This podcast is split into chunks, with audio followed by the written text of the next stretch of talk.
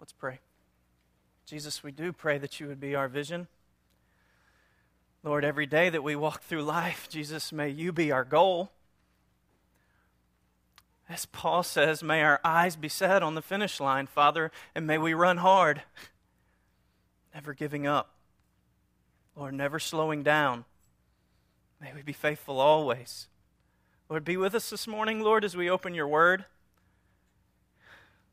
We thank you so much that you've given us your scriptures, Lord, a revelation of yourself that we may know you and we may seek to make you known. We thank you and we pray that you would bless us this morning and that you would teach us. It's in Jesus' name we pray. Amen.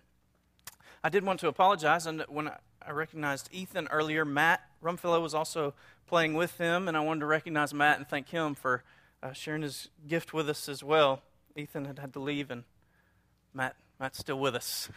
He's still with us. So I've, I've struggled with the title of this sermon this morning, um, but I do want to talk to you about aging. And a lot of you are going to, you know, kind of doze off immediately. But before you do, there may be some things that would be good for you as well. First, this is a cultural question. The question culture is asking is how do I stay young? How do I stay looking young? It's like there's this ideal age. Once you hit about 24, this is the perfect age, this is the perfect look, and you want to stay looking in that kind of age range 20, 24. Once you get past there, oh, you're on the downhill. It's not looking good. And I know some of you are like, man, downhill is 24. Wow, this is not good for me. But this, this is the culture. This is the culture we're in. How do we stay looking young? That's the question they're asking. We see this in uh, plastic surgery and things like this all the time. Uh, America is one of the biggest producers of income uh, of plastic surgery. It's on the rise year after year. And so, the, obviously, the questioner people are asking. We see this also in. Um, I, worked at a restaurant in New Orleans, and um, what was it? Steven Seagal would come in. Y'all familiar with Steven Seagal? You remember him? And I would get close to him. I would bring him his food, and it was clear that he had had a little bit of work done. And and he was just, you know, how do I stay looking young? How do I stay looking good? And clearly, some of these, that's not the answer for some of these people. It, it's very clear. But the question is important. The question is important for us. If the culture is asking it, uh, should we be asking it too? I think it's the wrong question.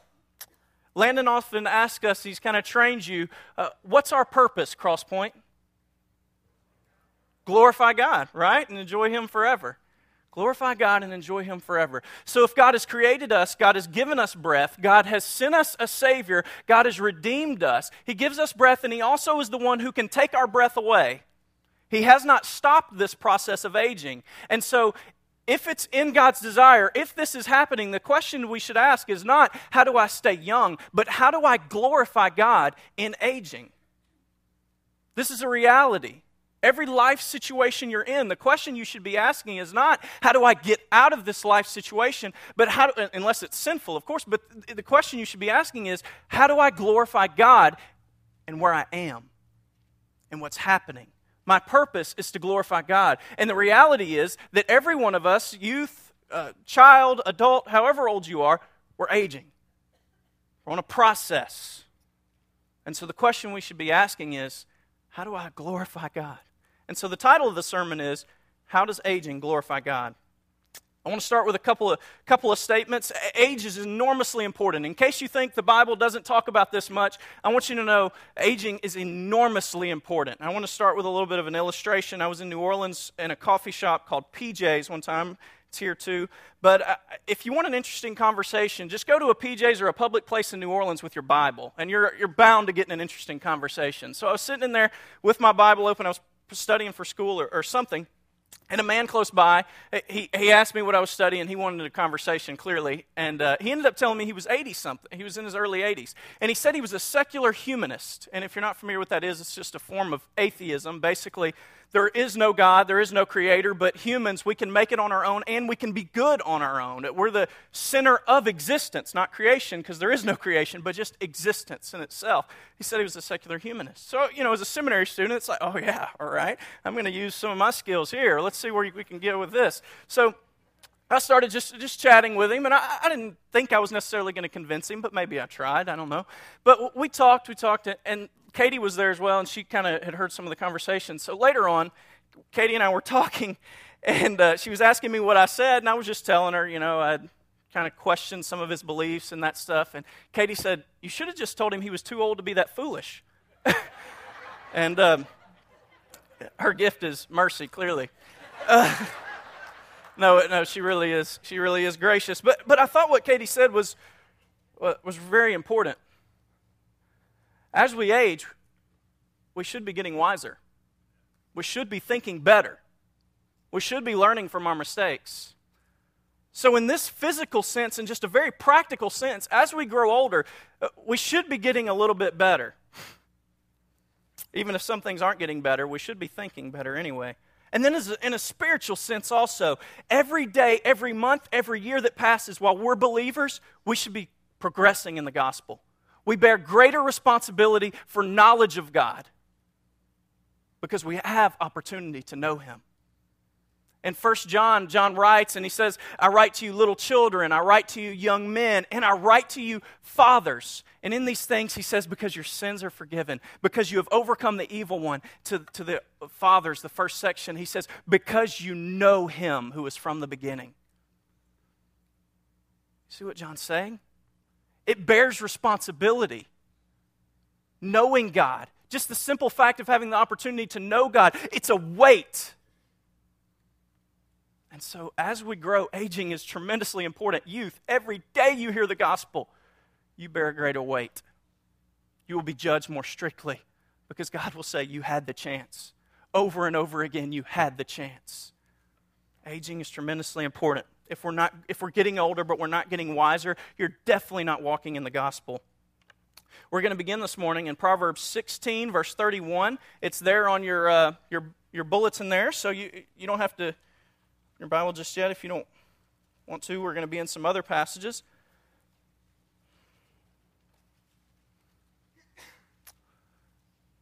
proverbs 16 verse 31 it reads so gray hair is a crown of glory. It is gained in a righteous life. I read that again. Gray hair is a crown of glory. It is gained in a righteous life. Now, just looking at the Proverbs, we, we shouldn't be so narrow minded to assume that, you know, those who gray early are necessarily wise or old, or even that every person with gray hair is wise. That's not what Proverbs is doing. Proverbs is basically a commentary on the Pentateuch, and it's taking those exact laws and it's forming them into uh, general principles. Okay? And so one, one author writes, this is not an absolute principle in Proverbs, but a generally true one. It is more likely, for instance, that a man will grow old if he does, does not sleep with another man's wife. Right? Isn't that true? And so Proverbs is forming general principles. And so the general principle of this passage is that gray hair should be a crown of glory. What does glory mean? The glory, the Hebrew word, it carries an aspect of beauty, of respect, deserving of respect of authority. Simply by the color of your hair, that you should draw authority to yourself. People should look to you and say, That guy knows what he's talking about. That woman she knows what she's talking about. Righteous, that, that end word, righteous in the Hebrew sense, it's an all encompassing way of life. So it is a, a religious sense, but it also, it, it's just integrity. It's they've lived their life well, they've lived their life faithfully. It's all encompassing their whole life. And so here's what I want to say about this passage. What's this passage is saying? Young men have strength. David, the king, is a man of strength. They may have their uh, their looks and those things. But what this passage is saying is the apex of human existence is a gray haired man or woman who has never stopped growing. In one person, you have years of experience of walking with God, years of experience of getting through life. They've learned what are good decisions and what are bad decisions, what you should do, what you shouldn't do. They have all these aspects combined into one person, and yet also they're humble, or they're supposed to be. That's what the gospel would say. And so the, the apex of human existence is not the young man, is not the young, beautiful woman, which our culture would tell us, but it's this old man. It's this old woman who has lived life well, who has been faithful. And so all our attempts to cover up what we're growing to be, and the scriptures say this is good. And so, what we want to ask this morning is how, how does aging glorify God? How do hairs coming where we don't want them to be and going away where we want them to be? How does slowing down and, and all these things, how does this bring glory to God? First, we're going to look at Caleb, a man in the Old Testament. So we've already, we've been in Joshua recently uh, in our Sunday school time, but we're being in Joshua chapter 14. So if you'll turn there with me. Now, I want to say just a little bit about Old Testament narratives. Narratives are going to highlight characters, not to say that this character is perfect, but to say this character is an example. What this character does is normally good. And so, Abraham, for instance, most of, most of us would know Abraham was not perfect. We know that. Abraham doubted, Abraham did these things. But even in the New Testament, he's remembered primarily as a man of faith. Okay, so what the Old Testament narratives are going to do is highlight an individual and say, this person did well. And so we're seeing Joshua chapter 14 that Caleb is highlighted as the epitome of this gray haired man who, who, wears a crown of glory. We're going to begin in uh, verse 6 of Joshua 14. It says, The people of Judah came to Joshua at Gilgal, and Caleb the son of Jephunneh the Kenizzite said to him, You know what the Lord said to Moses, the man of God, in Kadesh Barnea concerning you and me. I was 40 years old when Moses, the servant of the Lord, sent me from Kadesh Barnea to spy out the land. Remember that. He says, I was 40 years old when Moses sent me. He says, I brought word again as it was in my heart. But my brothers went up with me. It made the heart of the people melt. Yet I wholly followed the Lord my God. And Moses swore on that day, saying, Surely the land on which your foot has trodden shall be an inheritance for you and your children forever, because you have wholly followed the Lord my God. And now, behold, the Lord has kept me alive, just as he said, these 45 years since the time that the Lord spoke this word to Moses, while Israel walked in the wilderness. And now, behold, I am this day 85 years old. I'm still as strong today as I was in the day Moses sent me. My strength now is as my strength was then for war and for going and coming. So now give me this hill country of which the Lord spoke on that day. For you heard on that day how the Anakim were there with great fortified cities. It may be that the Lord will be with me, and I shall drive them out just as the Lord said. This narrative highlights Caleb as a man of consistent faithfulness it says that when he was 40, Moses sent out a group of men, and there were two men who came back trusting the Lord and what he said he would do. Two points on Caleb here. Caleb was committed to Yahweh and to Yahweh's promises, and he was also committed to Yahweh's people. So, how do you glorify? How is God glorified in aging? And from the life of Caleb, we have the example commitment to Yahweh's promises to Yahweh and his faithfulness throughout life and commitment to the people of Yahweh. We're going to be back to this in just a few minutes. But Caleb shows constant commitment. The important thing is not just what he's doing now at 85, but it's what he was doing at 40. See, we shouldn't be surprised where we are in 20 years. Where are you now? It's a snapshot. I wanted to, just in case you're young and I'm losing you already, I wanted to give you just a little bit of an example. I have a slingshot here. How many of you have a slingshot that you play with often? Especially you senior adults. I know that you use slingshots often. This was my first, uh, before I could get a gun, I had to get a slingshot because they're completely safe. A kid never did any damage with a slingshot and a rock. And so I got a slingshot first.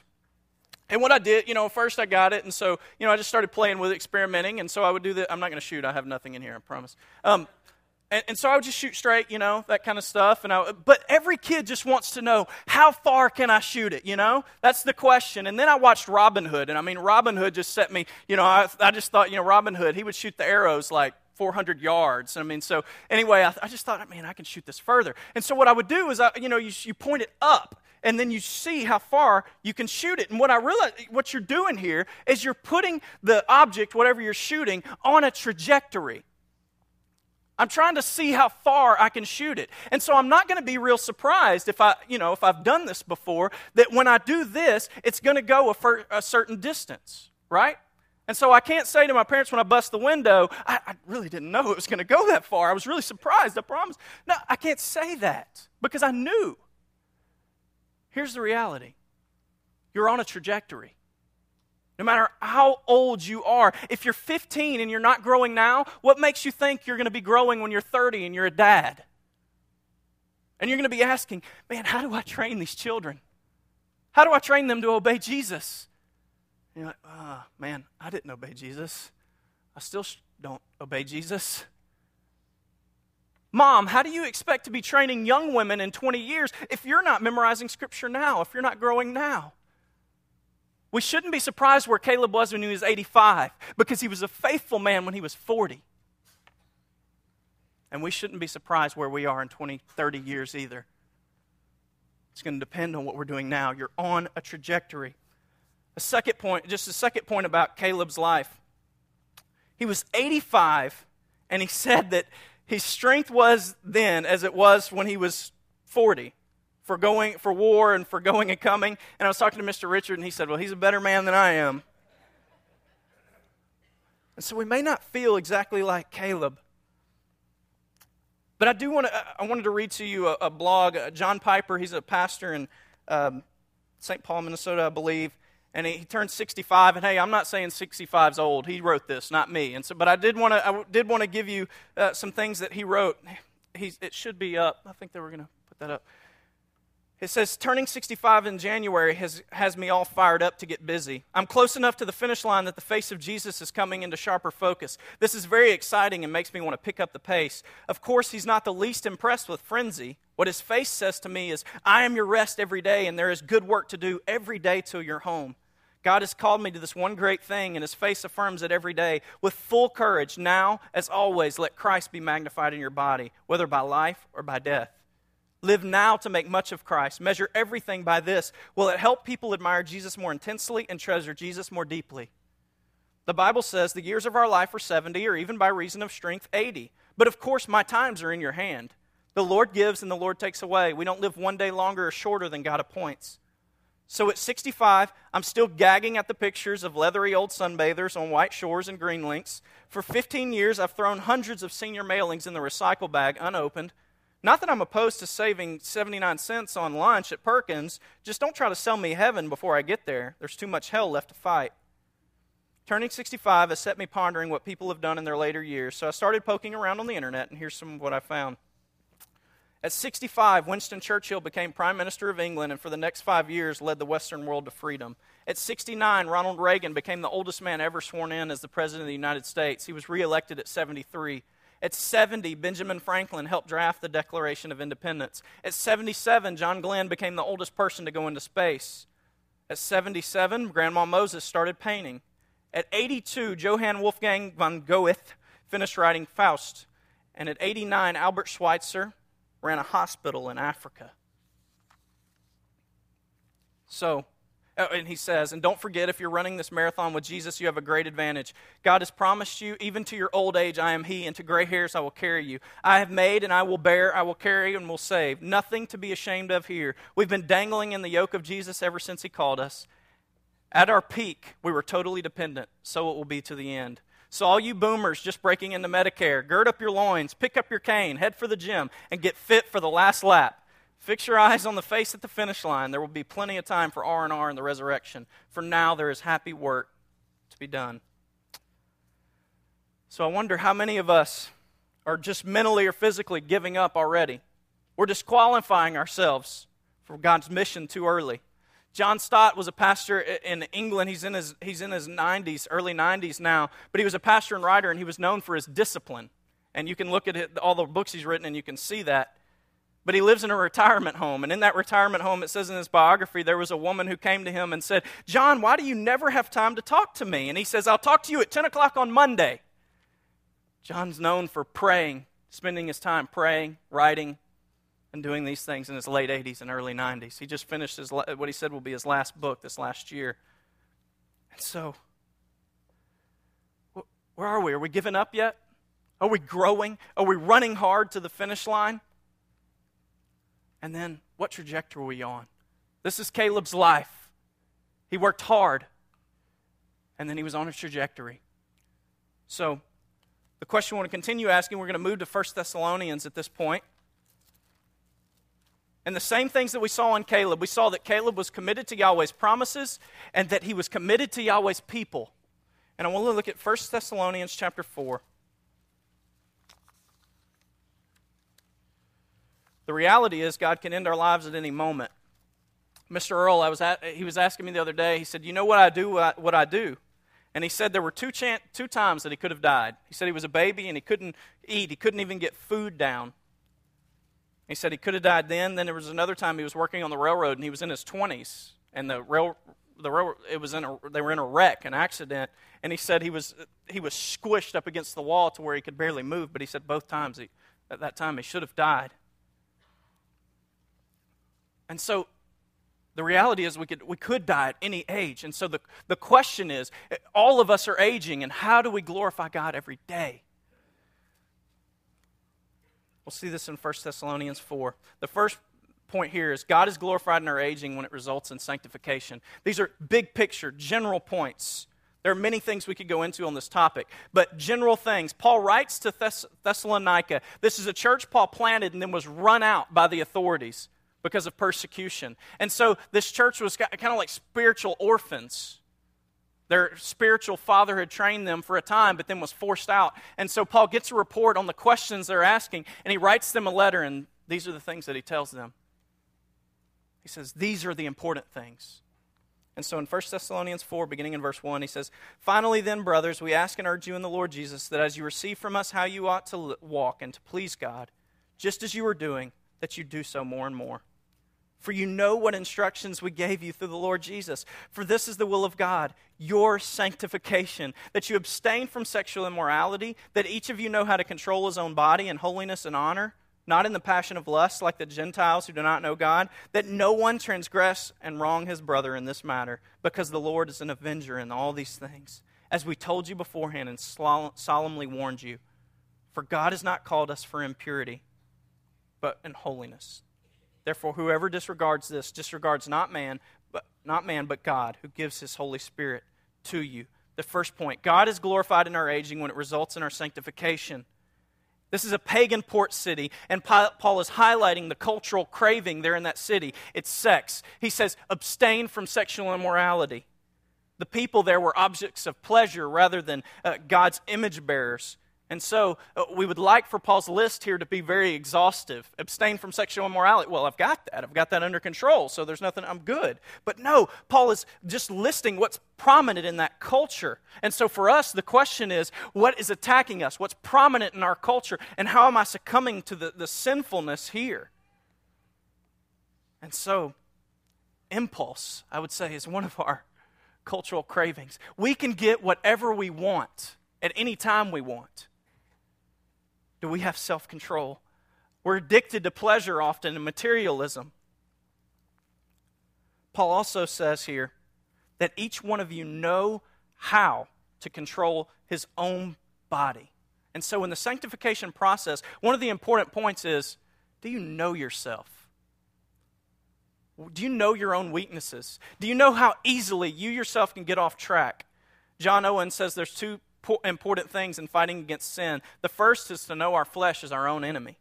The second is to, he, and I quote, to labor to be acquainted with the ways, wiles, advantages, and occasions of its success is the beginning of this warfare. So do men deal with their enemies. They inquire out their counsels and designs, ponder their ends, consider how and by what means they have formerly prevailed, that they may get the start of them. If you want to grow in sanctification, You've got to look at yourself. Where is your heart so easily deceived? Where are those pressure points where you're just instantly tempted and you'll walk in it, you'll go? Do you know yourself? So, the first, God, when it results in our sanctification, and the second thing here is it begins in verse 9. Now, concerning brotherly love, you have no need for anyone to write to you, for you yourself have been taught by God to love one another. For that is indeed what you are doing to all the brothers throughout Macedonia. But we urge you, brothers, to do this more and more, and to aspire to live quietly, and to mind your own affairs, and to work with your hands as we instructed you, so you may properly walk before outsiders and be dependent on no one. God is glorified in our aging when we seek biblical community. These are so similar. It's so funny. These are so similar to Caleb. God is glorified in Caleb when he was committed to Yahweh's promises and when he was committed to Yahweh's people, to his plan for his people. And the same thing in 1 Thessalonians. God is glorified in our aging when it results in growth, knowing God. And then God is glorified in our aging when we seek his people, community with his people. And the first thing here is that it's an alternative community. God's people are an alternative community. It says that their faith, their love for the brothers was known throughout all Macedonia. Thessalonica alone was 100,000 people. Yet this whole province of Macedonia had heard about the faith of this church. You see, they were united with the, with the brothers in the whole area. It wasn't geographically bound, but they sought community with the, the whole church family throughout the area. It's an alternative community. We've been studying in Joshua about a woman named Rahab. Now, if I asked you, if Rahab, you remember she was in Jericho, and God's people came and she promised them she would take care of them and protect them. And they said, okay, we'll protect you as well. But if Rahab would have said, you know, I want to be a part of your people, but I really want to stay in Jericho, is that okay? I just like it here. It's more comfortable here. I like Jericho. I like the people. So I'm going to be one of God's people, but I'm going to stay in Jericho. Would that have been possible? The people of Jericho were entirely destroyed. It says that she was known in Israel for her whole family for years after that. Sometimes I, we do have difficulty understanding this here. I wanted to uh, read to you about a, a pastor in Algeria. The people in other countries where Christianity is illegal, uh, they know, they understand this concept of Christianity, of the church being an alternative community. There's a pastor named uh, Pastor Hankum, and they built a church in, in, Algeria and it says at one point in 2000, they had been uh, legal to do this, but in one point in 2009, more than 20 Muslims blocked the church entrance and prevented members from attending a Christmas service. Two days later, some of the protesters broke into the building and stole microphones and speakers. In the weeks that followed, the protesters took their hostility to a new level. On January 2nd of 2010, Muslim burned into a, uh, burst into a church service, intimidating the congregation and threatening to kill Pastor Hankum. One week later, they stormed the church again and vandalized the building until police arrived. They later returned and burned everything in the church, including Bibles, appliances, hymnals, furniture, and a cross. The, the, um, this organization who publishes this, the Voice of the Martyrs, it says they helped them rebuild the church and all these things. Although the tax reduced uh, Pastor Hankum's congregation from more than 300 to about 10 he continued to preach to the small group in the vandalized church. I was disappointed, but didn't want it to appear that I was disappointed, Pastor Hankum says. Even if it was just me, I will be here until death in this church. Our vision is for the whole country to come to Christ. The believers in Algeria are not deterred, even though they risk losing their jobs, property, families, and even their freedom to spread the gospel. They trust God to provide for and work through them. As we grow older, and this is why I highlighted the senior adults earlier. Their commitment to the church has gone stronger, grown stronger. And so I wonder if this is the same for us. Do we realize that we are called to God's body? Our calling as a believer is not just individual, it is individual, but it's communal. We're called to this alternative community. We're called to be a part of God's people. Next, biblical community is rooted in the gospel. It's rooted in the gospel. Forgiveness and long suffering with one another. If there's nothing Christ was not willing to forgive you for, There's nothing you can hold against others. Dealings with one another, particularly speaking to one another, is going to be different. And in 1 Timothy 5:1, Paul gives a principle to Timothy for how, what this looks like. Paul says to Timothy, Do not rebuke an older man, but encourage him as you would a father, younger men as brothers, older women as mothers, younger women as sisters, in all purity. The principle here is a mutual respect and recognition of one another. I think Paul is talking about this when he says in Philippians 2 4, let each of you look not only to his own interest, but also to the interest of others. So every time we approach one another, a question we should be asking is, how can I love him or her in what I'm going to say? Some people may need to hear things differently than other people do. My dad used to say, we're from North Louisiana, a small town, and so we had our little sayings. And my dad used to say, the only thing some people will understand is a rear end chewing. Or sometimes there's some people who can only understand a rear end beating. and he would say it in his own way. I won't say that here. But this shouldn't be true in the body of Christ. Paul says, when he says this to Timothy, he says, Don't rebuke an older man, but encourage him as you would a father. What I love about this is what Jay highlighted earlier is our senior adults, instead of growing more stubborn in their old age, have grown more humble. They listen and they don't say, I'm right. It's my way or the highway. This isn't the gospel community. The gospel community is the more you grow in the gospel, the older you are, the more humble you are. So, people in the body of Christ shouldn't need a rear end chewing. We should receive one another in love. We should listen to one another. Now, sometimes people will need that, but that's hopefully that's not the norm. So, so God is glorified in aging when it leads to our sanctification, our growth, our knowledge of Him. God is glorified in our aging when it leads to us seeking biblical community to us being more committed to his, committed to his community of faith. And then our last point, we're going to be in 2 Corinthians chapter 4. And I promise we're getting close to the end.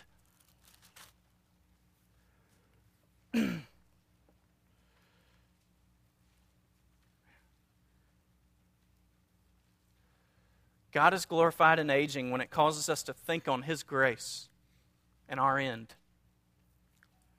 This is in chapter 4, verse 16. Paul says,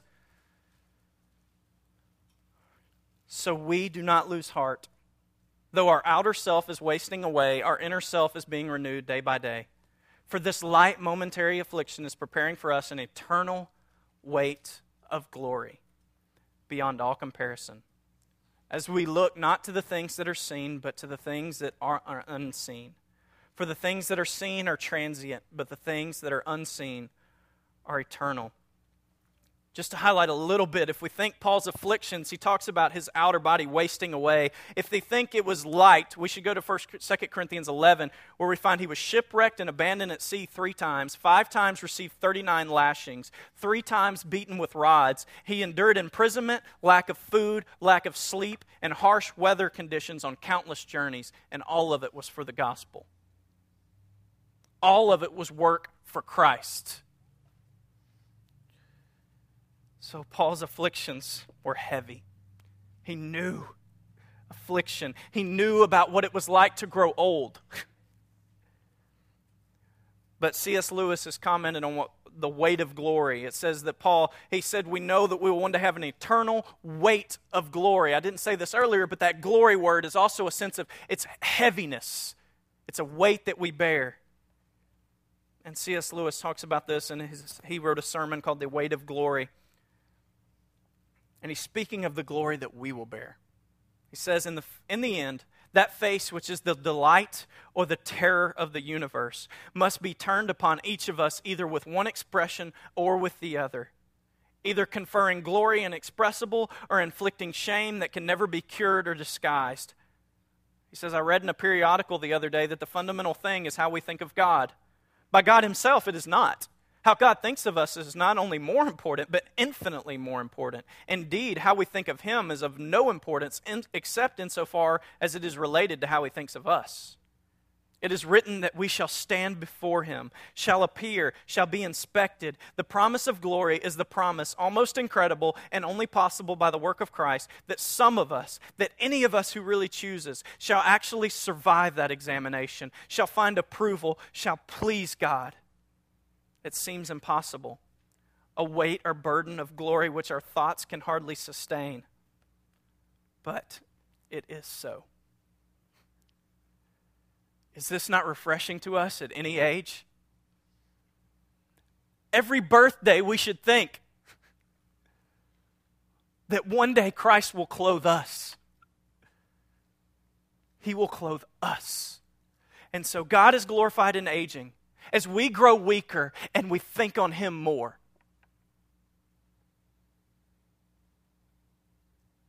John Stott, in the last book that I referenced earlier, his last chapter is on death. And he says that as, as, he grows, ages more and more, and he knows that he's getting closer, he said it just reminds them that, that he's been dependent the whole time. The whole time. And so as we as we close this morning, this is this is big picture stuff. This is general stuff. Your whole life. I asked Mr. Richard the other day. I said, "What was there any point that you got off, you know, track?" And he said, "Yeah, of course." But he's been in church pretty much his whole life. And so, for you who are young, you want to get on a trajectory to where you're going to be like Caleb, a man like Caleb. Know God.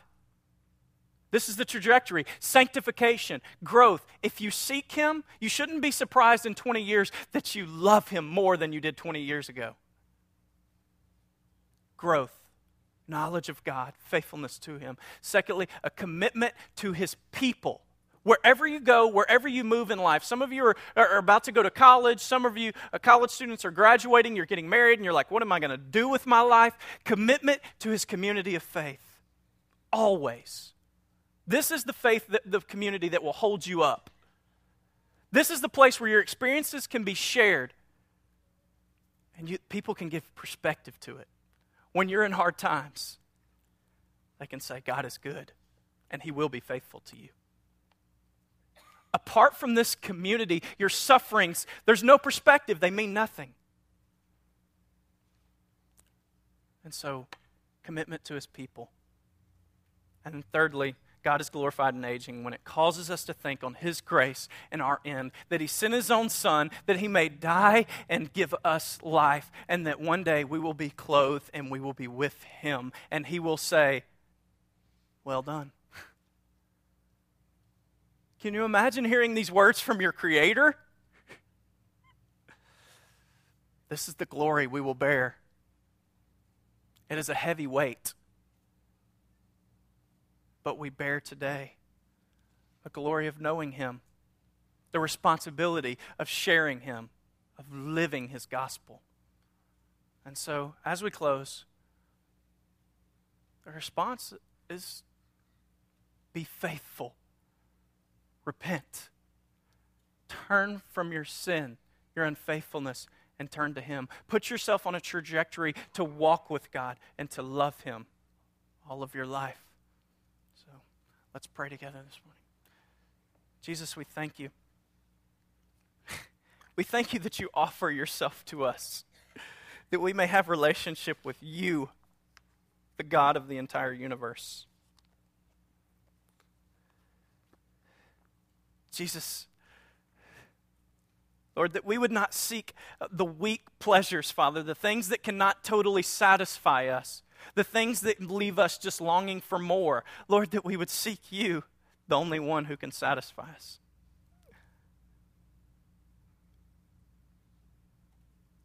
We were made for you, Lord, as Augustine said, and our hearts are weary until they find rest in you. So, Jesus, give us strength. May we keep your grace before us all our lives.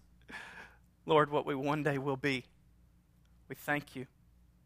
It's in your name we pray, Jesus. Amen.